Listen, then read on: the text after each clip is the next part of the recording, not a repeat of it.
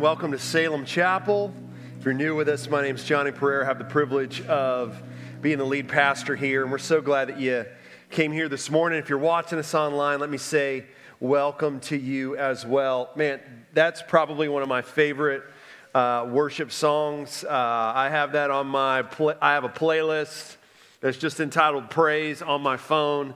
And uh, man, I love that song. It's such a great truth. We say here at Salem Chapel when God's word is open, God's mouth is open. And many of you who call this place your home know this, but some of you do not. Like, that's a song that was written by uh, members of our worship team. And so that's something that's just born out of our desire uh, for uh, the reality of God's word being a better word.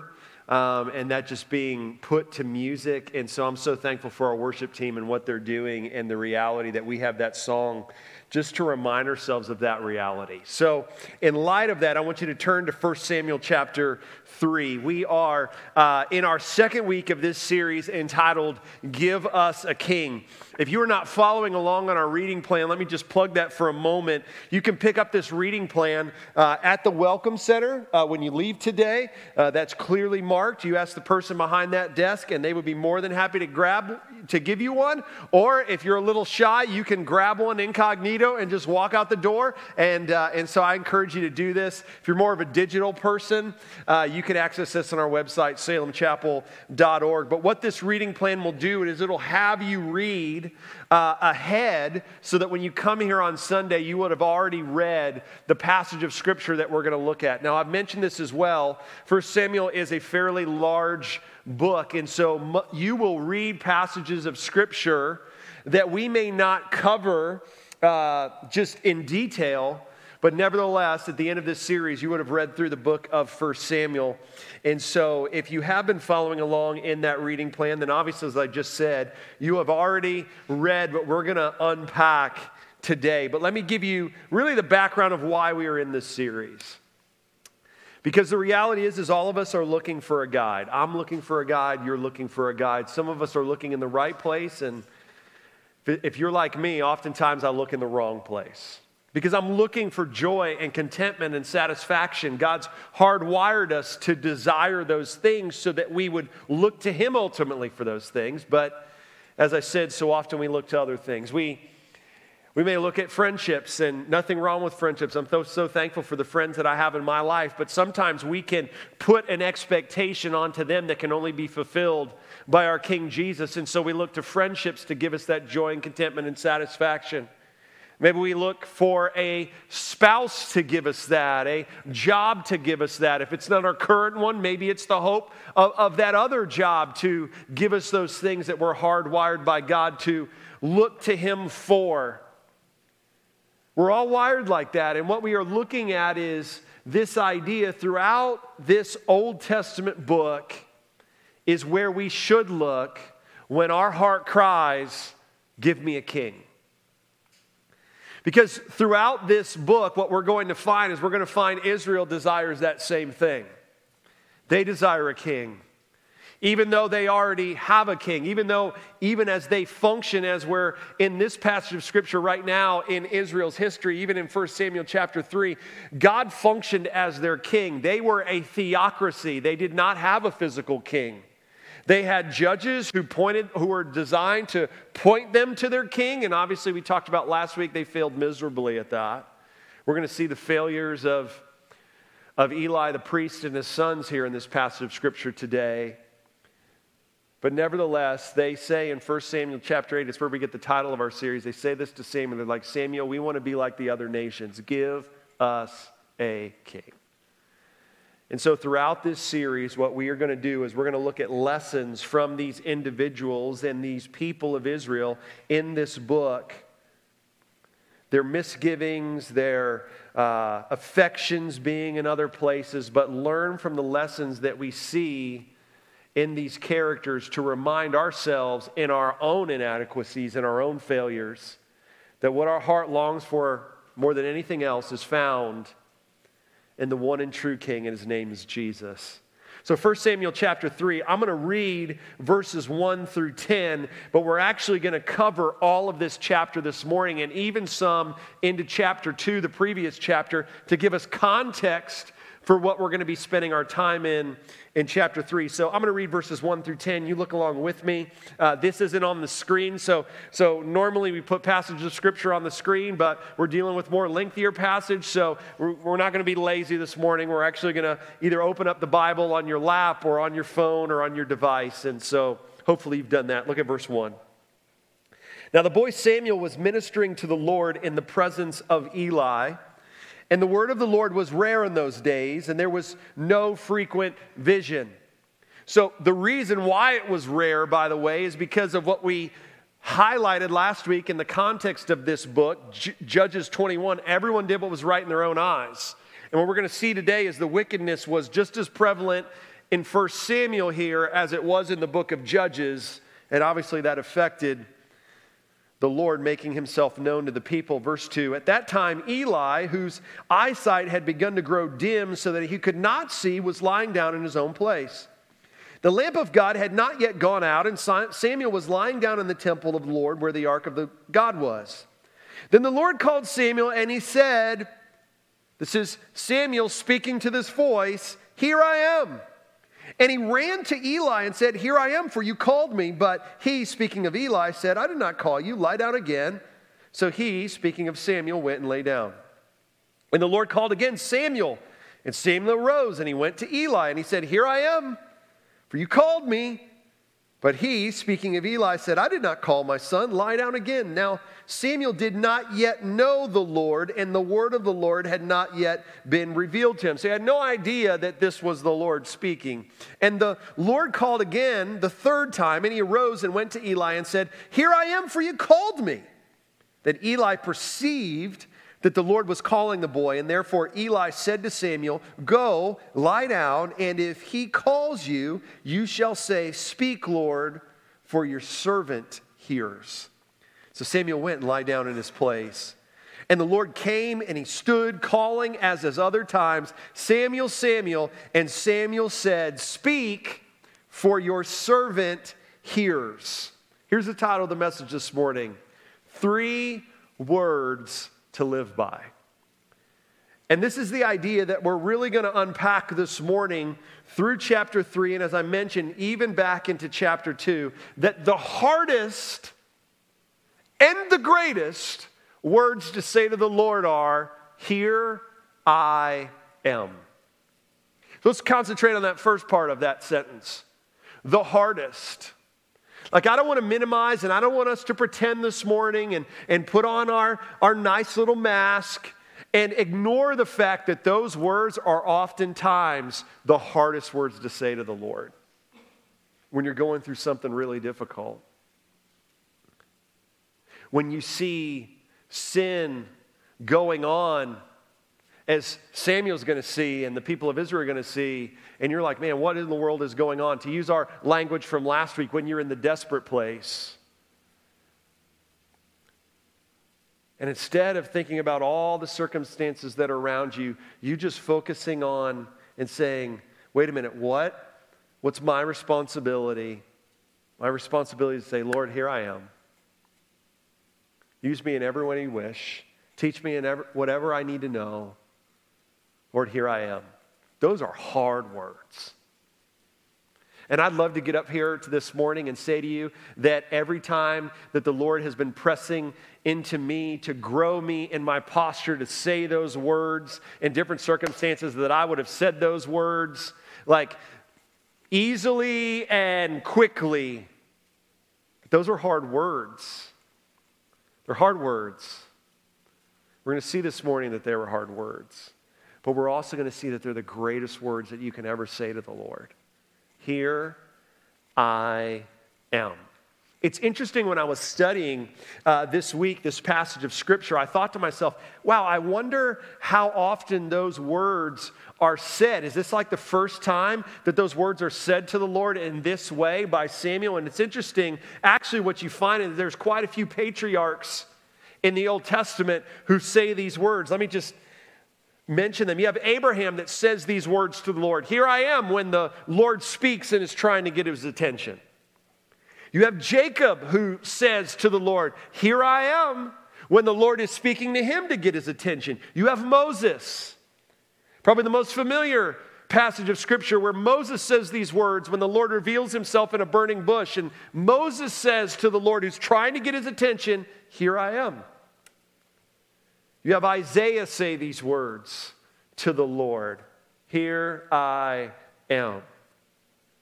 See, here I am. What we see in every one of these individuals is they say, Here I am. We're going to see this even with Samuel before they know what the Lord is going to say or even ask of them.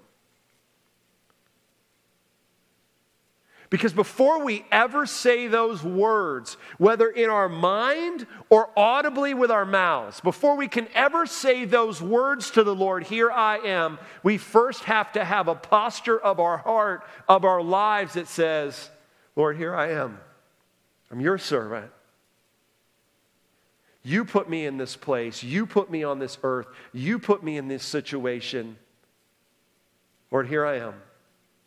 Before we can ever say those words out loud, that's got to be the posture of our hearts. And what I want to do this morning is I just want to give you, in the time that we have left, three results of saying those words, Here I am to the Lord, that we see in this passage of Scripture. So I just want to stop and I just want us to briefly just have a moment where we can say to the Lord, Lord, here I am.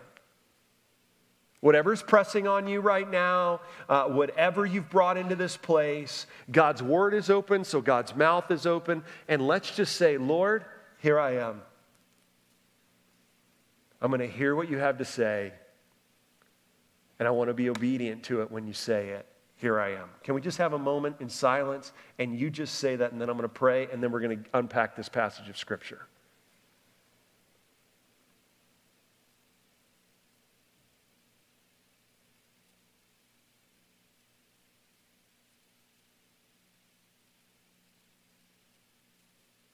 Lord, I have no idea what each person has come in with this morning, where they may find themselves. But Lord, I do thank you for your word, and I thank you that we have the promise that, Lord, it's living, it's active, it's sharper than any two edged sword, which means it can, it, you use it to apply it exactly where we need it. And so, God, may every one of us this morning, as we have our, your word open, say to you, Lord, here I am. Lord, we know you're going to speak, but God, help us to listen and help us to be obedient. Help us to say those hard words. But help us in saying those hard words to understand those are the greatest words that you want us to say to you. In Jesus' name, amen.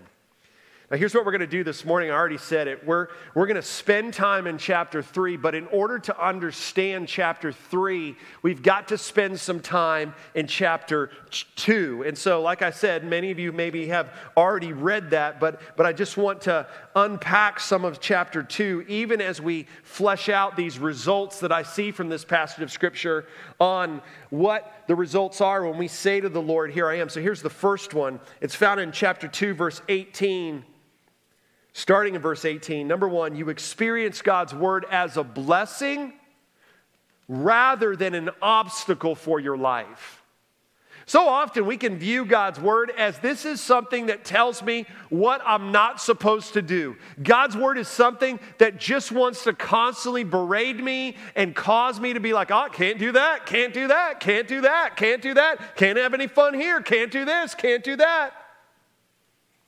But what we're going to see is the posture of Hannah, the posture of Samuel in terms of God's word. And though Hannah doesn't necessarily say the words, Here I am, obviously we just read that Samuel does, but you experience God's word as a blessing rather than an obstacle when you say those words to the Lord.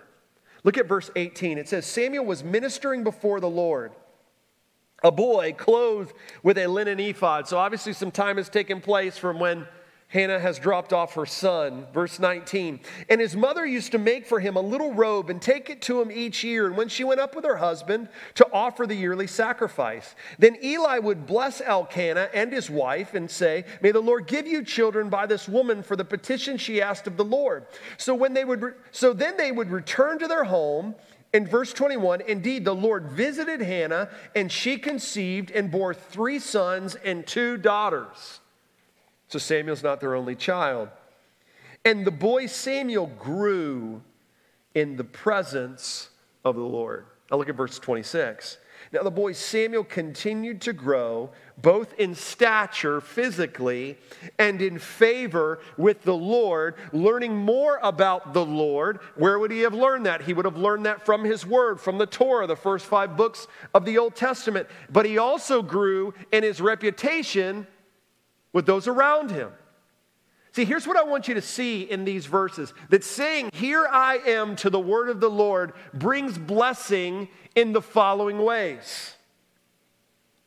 Sometimes we want to shy away and say, talk about blessing and being and experiencing blessing when we're obedient because we're so fearful to be prosperity gospel and all that. And I would say yes and amen. Like, like we're going to encounter difficulties in our life, but but sometimes we we don't want to be come across that way. So therefore, we rob ourselves of actually truth. Now, there's blessing in responding to the word of God the way that he desires. So let me just give those to you quickly. In verse 18, it says that Samuel was ministering. That word ministering literally means ongoing activity. He was serving in the temple, but it also has this idea that it was something, what he was doing was ingrained in Samuel's lifestyle. Like, God gives specific instructions into how worship is to be done in the tabernacle. Samuel would have been familiar with that, with God's word, as Eli taught him. So, what Samuel was doing in the temple was dictated by God's word, it was ingrained in him. Coming from that word was ministering. Like, here's what it did it gave him purpose for his life. That's a blessing. That when I open up God's word and I'm like, Lord, here I am. What do you have to say? How should I live my life? What decisions should I make? What should I avoid? How do I con- conduct myself in relationships? How do I conduct myself with the opposite sex? How, how do I conduct myself in my marriage? How do I conduct myself as I parent? How do I conduct myself at the workplace? How do, how do, I, how do I live in such a way to where there's purpose behind what I do? God's word gives us that, and that's part of the blessing of responding to God's word and to the Lord by saying, Lord, here I am. It gives us purpose for life. Here's another thing that it gives it gives us peace for the difficult times. Once again, let's not make Hannah this fictitious character that's void of emotions and feelings. She got to see her boy once a year. She drops him off at three years. Let's say she nursed him to three years, because as I talked about last year, the custom of Hebrew women was to nurse up to two years, even three years. She drops him off somewhere between three and four years. Listen, some of you freak out dropping your kids off at that age in Salem Kids for an hour. She literally is like, This son is the Lord's. I remember what I said to him. She drops him off and she doesn't know what he's going to look like until the next year that she sees him. It says that she made him this little robe every year. Can you imagine the emotion in that? Like, well, the last time I made this little robe, he was this size and he weighed about this much and he was about this big. So, so I'm going to make this robe this much bigger and I wonder if it's going to fit. And I wonder, can you imagine all the emotions in that? And then to think of her actually putting it on her son and seeing her son again and loving him and kissing him and hugging him and wanting to spend every moment with him that she could, only counting down the hours and the minutes and the days where she would have to say goodbye again. What kept her grounded? To not kidnap her son and say, okay, you've served there long enough. Now it's my time. What kept her in that? It was the word of the Lord. the promises that she knew were real, that she saw lived out in her life. At this time, they only had five books of the Old Testament. They didn't have 66 books like us. They didn't have the Holy Spirit living inside of them. So the Lord would not only speak through His Word, but He would speak audibly through, or He would speak through audible men to people. So she heard of the Word of the Lord from Eli. She took hold of that, and that's what kept her grounded. That's what gave her peace. In the difficult times of life. And man, that's what the Lord's Word does when we respond to it with, Lord, here I am. I don't understand. I don't know all of what's going on. But Lord, here I am. Peace. I also see provision from the Lord as a blessing. Because you see there in verses 20 and 21, the Lord provides her even more children. Now, I wish that we could dictate what, what the provision of the Lord would be in our life, but here's what I do know. When we're obedient to the Lord, the Lord provides. Will He provide it sometimes differently than maybe what we're even asking? Yes. Will He provide exactly what we're asking sometimes? Yes. Will He say no sometimes as His provision? Yes. I was just reflecting with my staff just this last week when we were praising the Lord for some of the things that He was doing, and I was looking back and I'm like, man, I prayed so long for that. And I wanted God to work out this situation like that. And he said no. And at the time when he said no, I couldn't understand it. But now I see the provision of the Lord in a different way. And I'm so thankful that he said no there because I see what he said yes to. The point of the matter being is that when we're obedient to the Lord, he provides and he did so for Hannah. But I also see progress in Samuel's relationship with the Lord as a blessing. And when I'm obedient to the Lord and uh, to his word and I say, Here I am, there's progress that happens in my relationship with the Lord that I can see. Thank God I'm not who I was. I'm not who I want to be yet, but praise God that there's been progress in my relationship with the Lord as I've responded to it. What does it say in verse 6? Samuel continued to grow.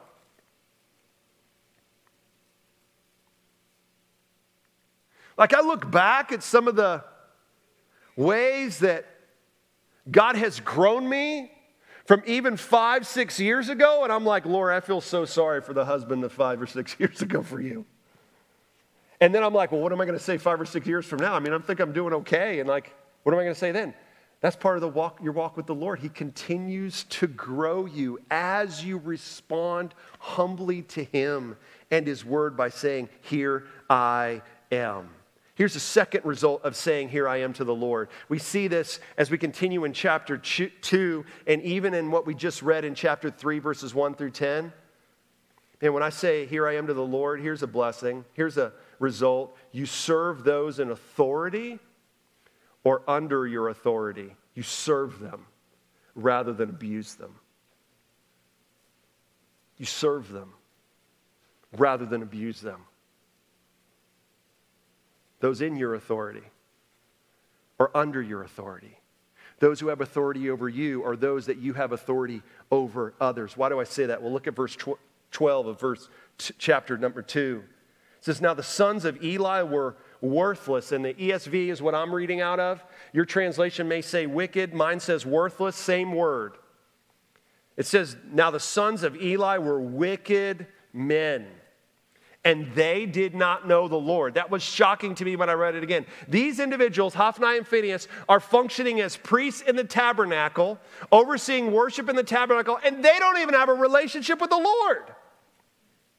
Verse 13 the custom of the priests with the people was that when a man offered sacrifice, the priest's servant would come while the meat was boiling with a three pronged fork in his hand, and he would thrust it into the pan or kettle or cauldron or pot, and all that the fork brought up the priests would take for themselves. This is what they did at Shiloh to all the Israelites who came there. Verse 15 Moreover, before the fat was burned, the priest's servant would come and say to the man who was sacrificing, Give meat for the priest to roast, for he will not accept boiled meat from you, but only raw.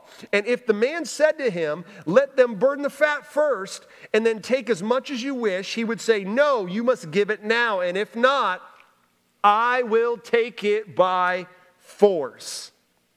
Thus, the sin of the young men was very great in the sight of the Lord, for the men treated the offering of the Lord with contempt. So here's what was happening they would bring these meat offerings for worship to the Lord. This wasn't meat that the people were getting. This is the meat the people were giving to the Lord. And one of the ways that the priests were provided for so that they could eat is that they would take some of that meat for themselves. And the custom that happened here at Shiloh, which isn't even literally spelled out in the in the book of Leviticus, but what they would do is they would take this three-pronged fork and they would stick it in the pot and whatever came out, that's what the priest got to eat. Well, strategy says, well, if I can get the meat when it's raw and I stick the fork in it, I can get a whole lot more meat than if I stick my fork in the pot after all the fat has been burnt off. So, what Hophni and Phinehas were doing is they were literally robbing God of what was his for their own selfish gain, for their own self interests, which is interesting. Because those three words, here I am, they can mean something completely different depending on how you say them. Right? Like I can go up to someone and be like, Here I am, which is completely different than, Here I am. And Hophni and Phinehas were not in any way saying, like Samuel did in chapter 3, Lord, here I am. I'm here to serve. You've called me to be a priest. I'm here to make sure that when the people come in, that their thoughts are directed to you, that they understand why they're coming here to worship in this tabernacle, that they understand that you are the provider of what you've given them. So as they give back to you, let's not get in the way of that. No, no, no, no, no. They were in no way looking to serve. They were looking to abuse because they were only concerned about their self-interest, which I want to emphasize this. There's a lot of talk about spiritual abuse in the church, and rightfully so. But let me give you what spiritual abuse is rooted in, what I believe. And I think Hophni and Phinehas are a great example of this. Spiritual ab- abuse is rooted in the pride of self interest at any cost. It's not seeing your position of authority as one to serve, but rather you're seeing your position of authority as only being driven about what is good for you. Let me just give you some consequences of Hophni and Phinehas' spiritual abuse. Let me go through these quickly. Here's what they first did with their spiritual abuse they blasphemed the purpose of the sacrificial system. We see that in verse 17. And isn't that what spiritual abuse does? It blasphemes the message of the gospel because the gospel is wait a minute, we're all sinners.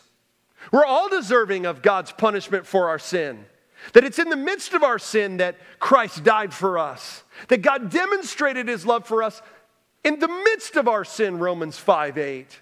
That it's level at the cross. That I'm no better than you and you're no better than me. The only thing that we can claim to be our salvation is Jesus Christ and his life, death, and resurrection for our sins. It's not about me. It's not about here I am.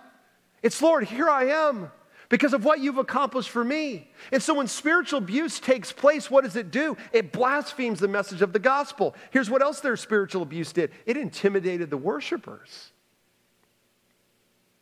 Because what did I just read in verse 16 of chapter 2? It says that if people didn't do this willingly, they said, I'm taking this by force.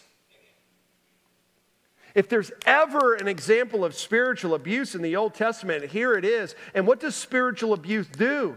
It uses authority as a weapon of intimidation.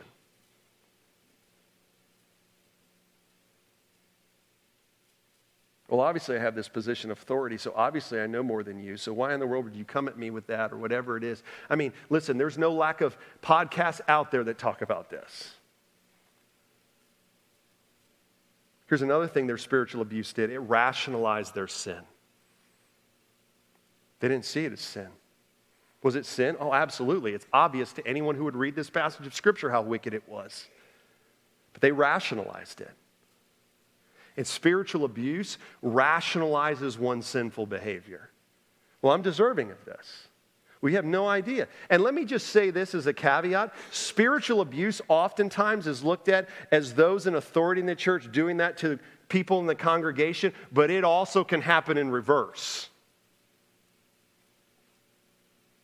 But here we see Look at verse 22. Eli was very old and he kept hearing all that his sons were doing to all of Israel and how they lay with women who were serving at the entrance of the tent of the meeting. So not only were they stealing meat offerings, but they were committing immorality with the people that were coming to worship. And what does Eli say to his sons? Why do you do such things? For I hear of your evil dealings from all these people. But look at verse 25. But they would not listen to the voice of their father. Here's another thing spiritual abuse does that we see with Hophni and Phinehas, and sadly we see it today. It stained the reputation of the institution that God set up for Israel to worship Him. Because as Eli points out, man, you got everybody talking about this, talking about your wickedness, talking about what's going to happen if you come to the tabernacle. Oh, you know Hophni and Phinehas? Well, let me tell you what they did to me. And it was totally staining the reputation of this institution that God set up. And isn't that what spiritual abuse can do? Man, it can stain the reputation of Christ's church inside the church and obviously outside. And here's what I know is I've run into very, very few people that this has not touched who spent any time in the church. But here's what I want you to understand the same thing that is true today was all the way true back 3,000 years in 1 Samuel chapter number 2. Justice is a central trait in God's character. Because this verse may have had you hung up all week when you read it. Look at the end of verse 25. It says, For it was the will of the Lord to put them to death. So that got you all hung up, maybe, and like, well, so the Lord wanted to kill them, that was his will. And what the idea is, is the Lord saw their wickedness and he knew it could not go unpunished and he knew it would not be repented of. And though sometimes we can get caught up because we're never going to fully understand how my free will and God's sovereignty works, but the point of it is this justice is a part of God's character. And if you've been touched by spiritual abuse, justice is a part of God's character.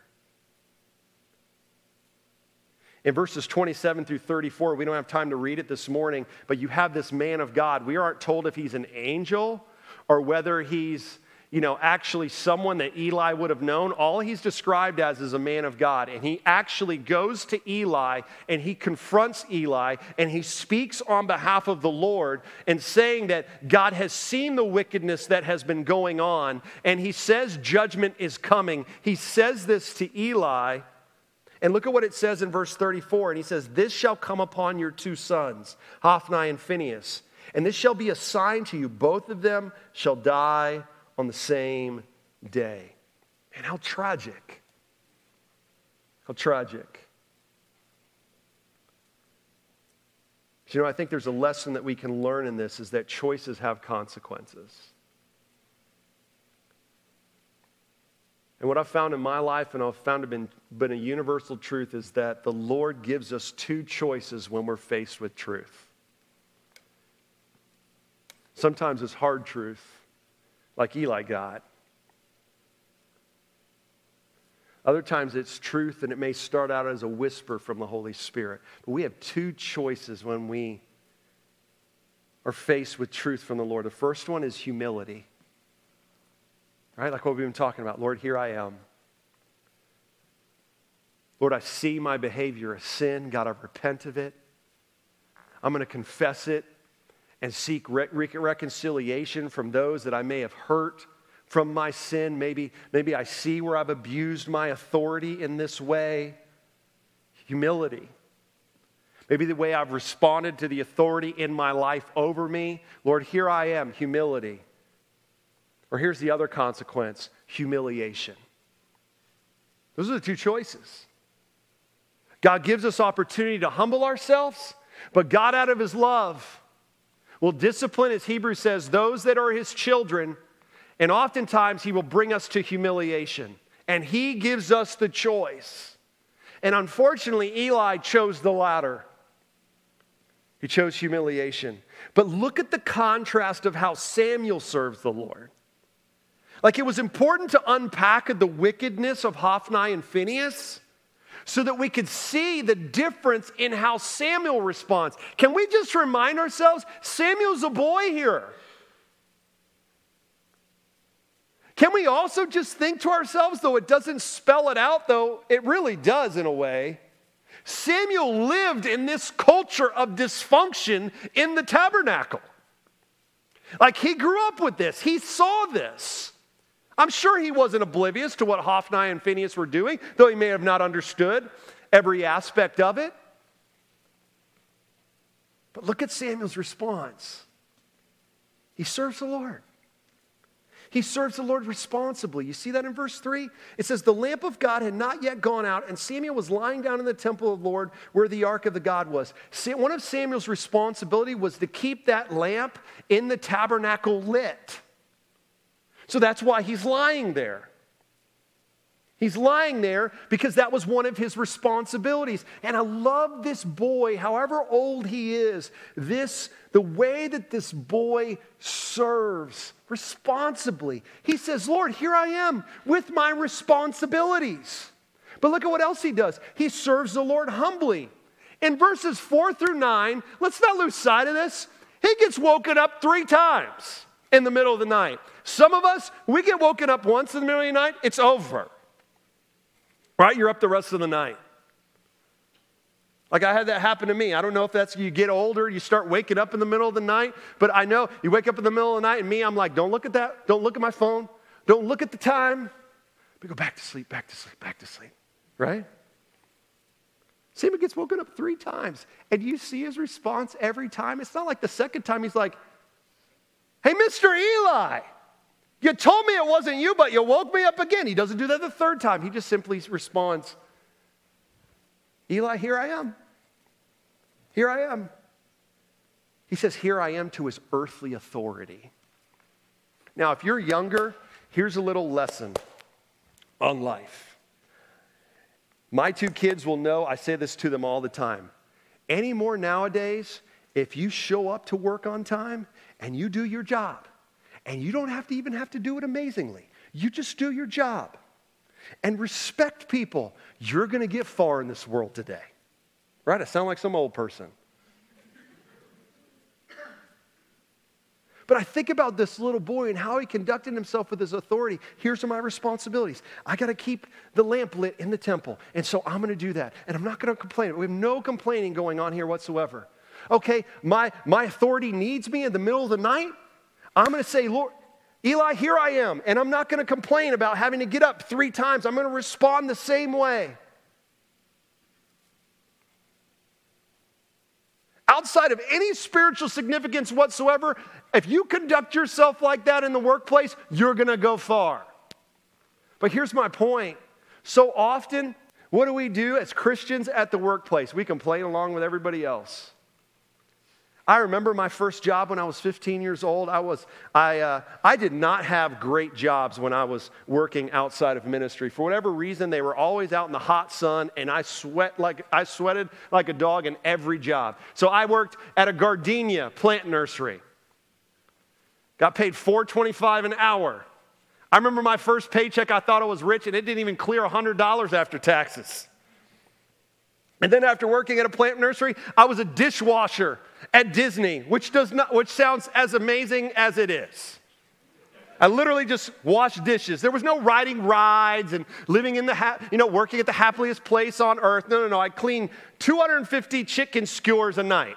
Okay? And then I worked at SeaWorld, which sounds glamorous, but it was hot. And my point is this I worked for some amazing bosses, but what I found was is it didn't matter how amazing the boss was. You know what was the culture? We got to complain about the boss.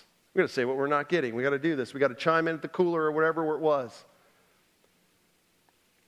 Part of saying here I am to the Lord is understanding who you ultimately serve.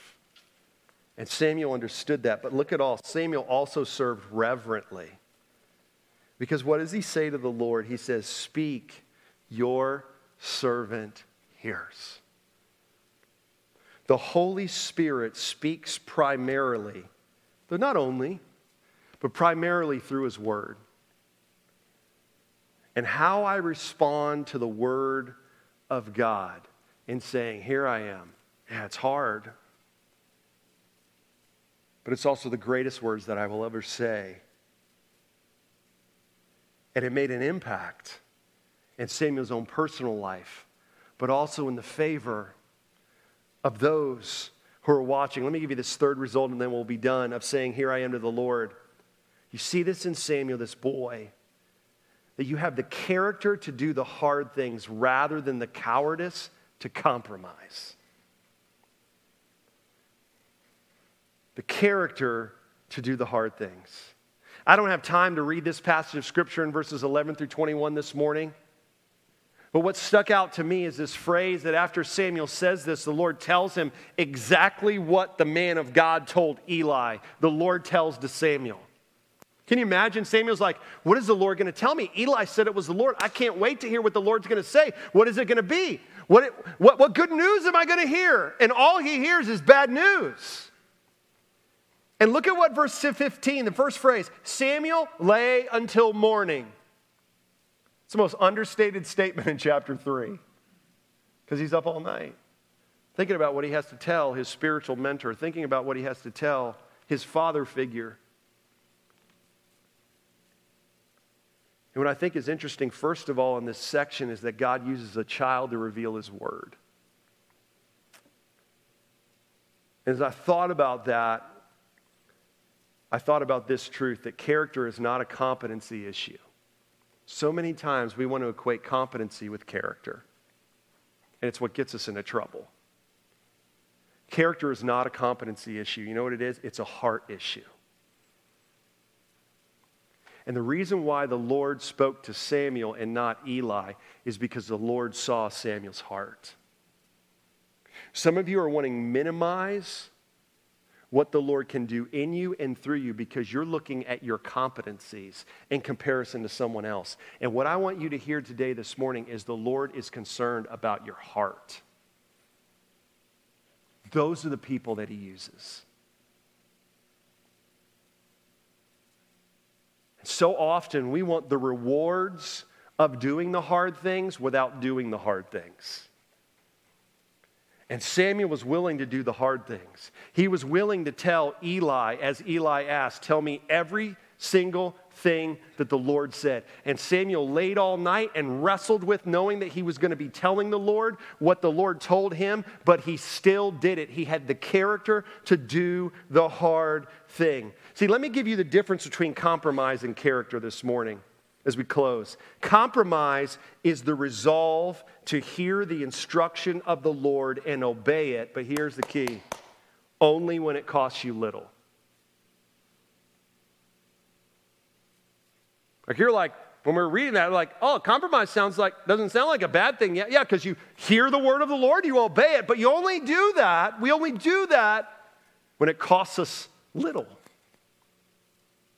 It's inconsequential, but here's what character is character is the resolve to hear the instruction of the Lord and to obey it. But here's the difference regardless of the cost. Samuel had no idea the way that Eli would respond. He only knew this is what the Lord said, and it's what I'm supposed to say. And because he said, Here I am to the Lord, he did the hard thing. He had the character to do the hard thing. And the result was is that he experienced the Lord's presence because it says in verse 19 that the Lord was with him. The result was he had respect and trust of the people, something that Eli and Hophni and Phinehas didn't have. We see that at the end of verse 19. And he was given by God a position of authority. But he was given by God that position of authority after he already demonstrated the posture of his heart. Because up to this point, the only prophet of Israel was Moses until this time, and now Samuel is given that responsibility. But as we close this morning, here's what I want us to do, and we're going to do this every week in this series. We're not here to elevate these people that were fallen and sinful like you and me. Did Samuel make good choices? Absolutely, he did here. But we're going to find later on in 1 Samuel that Samuel didn't always make the good choice. So we would be remiss this morning as we close not to remind ourselves of the perfect one who said, Here I am. That being Jesus Christ. God, Jesus obeyed God the Father and he left his home in heaven and he put on human flesh and he lived a perfect life for your sin and mine and he died on the cross a death that your sin and mine deserved and he rose again three days later but he endured the brokenness of this world and he said to god the father here i am he said in the garden of gethsemane here I am. Not my will, Lord, but yours be done. Not self interest, but servanthood. Jesus had the character to do the right thing. As we close, Philippians 2 5 through 8, I think sums up what we've talked about this morning how here I am is hard words, but oh, they're the greatest words because Paul says this have this mind among yourselves. What mind? A mind of servanthood, a mind of humility, which is yours in Christ Jesus. Though he was in the form of God, did not count equality with God a thing to be grasped he wasn't about his own self interest. He wasn't about abusing his power, but he emptied himself and he took on the form of a servant. Verse 8, and being found in human form, he humbled himself by becoming obedient to the point of death, even death on a cross. So let me ask you as we close where is the Lord asking you to say those words? Here I am. Here I am, Lord. I don't know yet what that outcome is going to be. I'm not saying it in light of an outcome, but Lord, I'm just saying it because even though it's hard, I know it's the greatest words. I know there's blessing in those words. And my desire for you and the Lord's desire for me is that I would say those words every day as I open up His Word, every day as I walk with Him, every day as I abide with Him. Lord, here am I you stand with me this morning? Lord, we are here today to remind ourselves that in the midst of those, those words being hard to say, God, we know that those words are also words that lead us to experience your presence, your power, your promises in our life. And God, we thank you for Jesus Christ, our ultimate King, who shows us what it looks like to live in such a way. In Jesus' name, amen.